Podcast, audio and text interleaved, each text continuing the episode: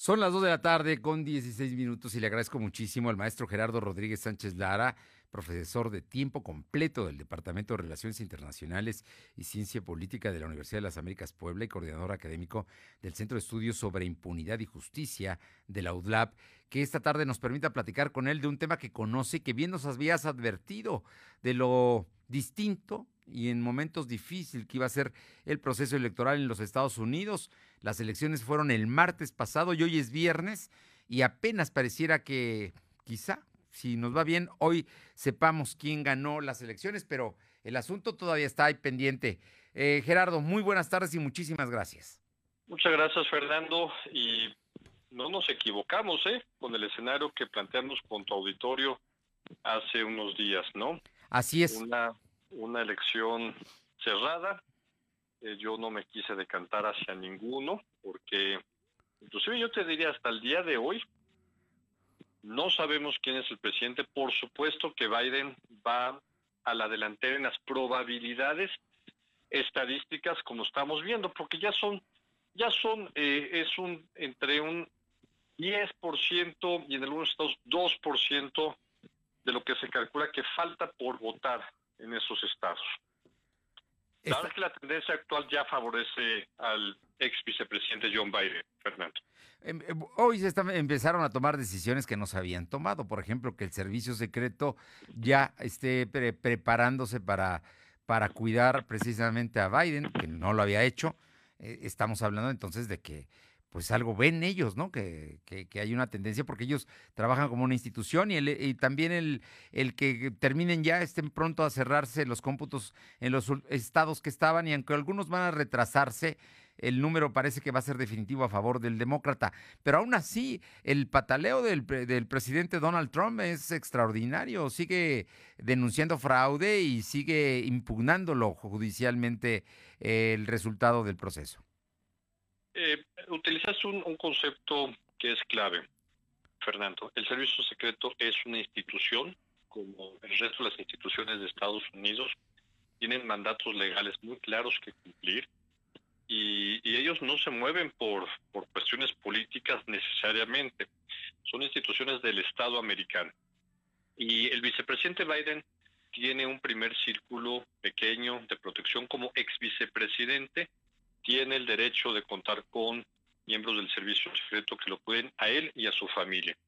En este sentido, eh, lo que se hizo fue ampliar un, segundo círculo de seguridad porque pues ya es, es, es, prácticamente Biden el presidente electo de los Estados Unidos.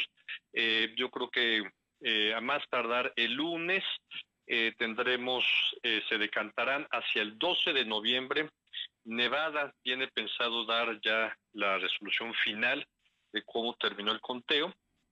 Esto no significa que el colegio electoral ya se haya reunido. El colegio electoral se va a reunir hasta diciembre y en diciembre estará eh, dando el, comentario final.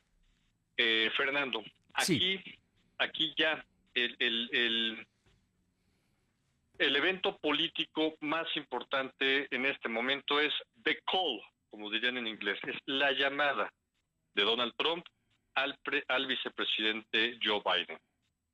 Es, la tradición, es el ritual político de la democracia americana que el perdedor llame al ganador.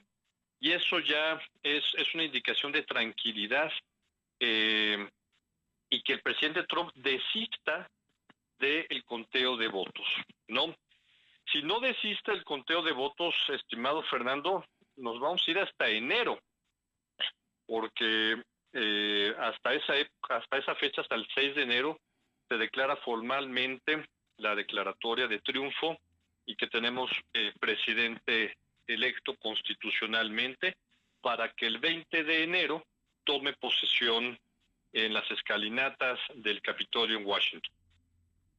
Pues eso es lo que sigue, pero eh, por las declaraciones recientes, eh, pareciera que Trump va a llevar hasta el último minuto esta impugnación. Sí, eh, y, también tiene que ver mucho, yo esto te lo, comparto como alguien que también estuvo, ha estado en campañas, es, es muy desgastante el proceso post-electoral de un equipo que ve claramente la derrota. Porque si el presidente Biden, el ex vicepresidente Biden, eh, gana más de 300 votos electorales, los cálculos es que se lleve Nevada, Arizona, por supuesto, Pensilvania y hasta Georgia. Entonces, eh, con esto podría llegar a 303 votos, que es, un margen ya muy grande. Eh, yo creo que aquí la prudencia tendrá que caer del lado de los asesores del presidente Trump para decirle, señor presidente, eh, puede pasar a la historia como el, el, niño berrinchudo que no reconoció los, los resultados claros y que sobre todo van a reconocer las principales cadenas de televisión de los Estados Unidos que se han vuelto, junto con AP y Reuters, se han vuelto en el decantador oficial de la opinión pública. Y, te voy a decir otro comentario. Sí, Gerardo. Sí, sí. Van a, van a caer las llamadas de felicitación de mandatarios de todo el mundo al presidente Biden. Y el presidente Biden tiene, o sea, a diferencia de la transición mexicana, va a tener solamente dos meses para eh, planear su equipo de transición y las políticas que de inmediato tendrá que tomar ese, ese 20 de, de enero del 2021. Bueno, y mm, también cómo se está conformando el Congreso, que hubo elecciones el martes también de representantes y de senadores, y, no tendrá necesariamente un Senado a, su favor y una mayoría demócrata muy apretada en representantes. Exactamente, todo parece indicar que serán 51 eh, congresistas republicanos, eh, analizando los datos que he visto sí. de, de los últimos senadores que están en disputa y el y probablemente gane un 40, 49 los demócratas. Hay que decir que ganarían dos de como estaban antes de esta elección, como están actualmente. Pero sí, no no no la tiene fácil. Tendrá no, Biden va a llegar con un gobierno terriblemente complicado. Yo no se lo deseo a nadie. Va a llegar con un con un Congreso dividido. Va a llegar con una pandemia, probablemente llegando a los 400 mil muertos hacia finales de enero, eh, con una economía eh, que está saliendo de una recesión muy importante, con un nivel de desempleo muy alto todavía y, con una división eh, social muy alta.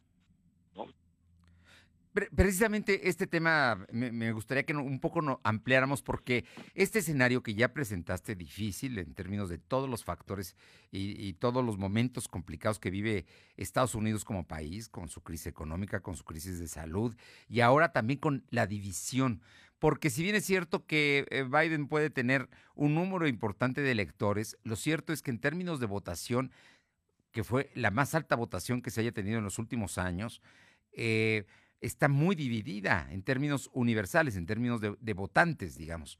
Y, eso, es, eso, es, ah, eso es difícil y todavía más cuando las cadenas de televisión, que son factores de poder importantes en los Estados Unidos, por ejemplo, ayer mm, cortaron el discurso de eh, Donald Trump, algo que por lo menos yo no, yo no había visto antes. Yo, nadie había visto esto, ya lo habíamos eh, prevenido que iba a ser una elección atípica por el carácter, la forma de gobernar del presidente Donald Trump, que no iba a aceptar rápidamente su derrota. Y eh, inédito el tema que las cadenas hayan tomado esa decisión, pero es que te habla de que ya eh, los Estados Unidos, su democracia ha sido fuertemente afectada por esta división que ha causado Trump pero sustentado en un apoyo social que él sabe que tiene, que ha alentado. Y ganó 5 millones de votos más que en la elección del 2016. Pues no le fue suficiente para ganarle a Biden. Los demócratas en este sentido eh, pudieron sacar a votar poco más de 8 millones más de votantes para que se equilibrara. Pero eso divide mucho a, la población de los Estados Unidos, porque son decenas de millones a favor de uno y decenas de millones a favor de otro. Ah. Están sumamente divididos los, los americanos. Eh, vamos a ver todavía varias décadas o todo un siglo probablemente de división. Como un dato, Fernando, para el año 2050 ya se calcula que los, el año 2040, pero se calcula que los eh, blancos eh, en Estados Unidos serán ya una minoría frente a una un Estados Unidos multirracial, ¿no? donde hispanos, asiáticos y la comunidad afroamericana tendrán el 51% de la de la elección. Y no no podemos no podemos explicar Fernando sí. Eh, el cambio en Georgia y en Arizona si no es por un aumento de la comunidad afroamericana en Georgia y, e hispana en Nevada y en Arizona. Y estás hablando que dos décadas, en términos de historia, es un plazo corto. No, ya estamos a la vuelta de la esquina. Así es. Yo finalmente te quiero preguntar, estamos platicando con el maestro Gerardo Rodríguez Sánchez Lara, profesor de tiempo completo de Relaciones Internacionales de la UDLAP, que, que, que nos digas, tú que trabajaste en la Cancillería y que conoces esto, ¿qué nos espera a México ya ante este escenario? Como siempre, una relación muy compleja, Fernando. No importa quién sea el inquilino de la Casa Blanca. La relación es tan compleja que simplismos de quién es el inquilino de la Casa Blanca no te modifica mucho, salvo con el caso de Donald Trump, que sus ideas sí, sí cambiaron la, relación entre los dos países por el tema de que se renegociaron un tratado de libre comercio, no fue cualquier cosa.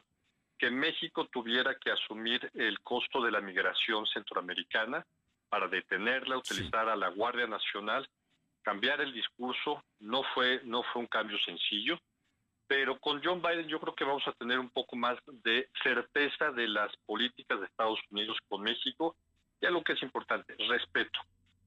Respeto a los tratados, respeto a los acuerdos eh, políticos, a los acuerdos interinstitucionales. Pero al final es tan compleja la relación, Fernando, que las agencias de inteligencia, de seguridad, políticas, económicas, la relación con los gobernadores, con los condados en la frontera, es tan intensa que un manotazo desde Washington no, no la puede alterar tan fácilmente.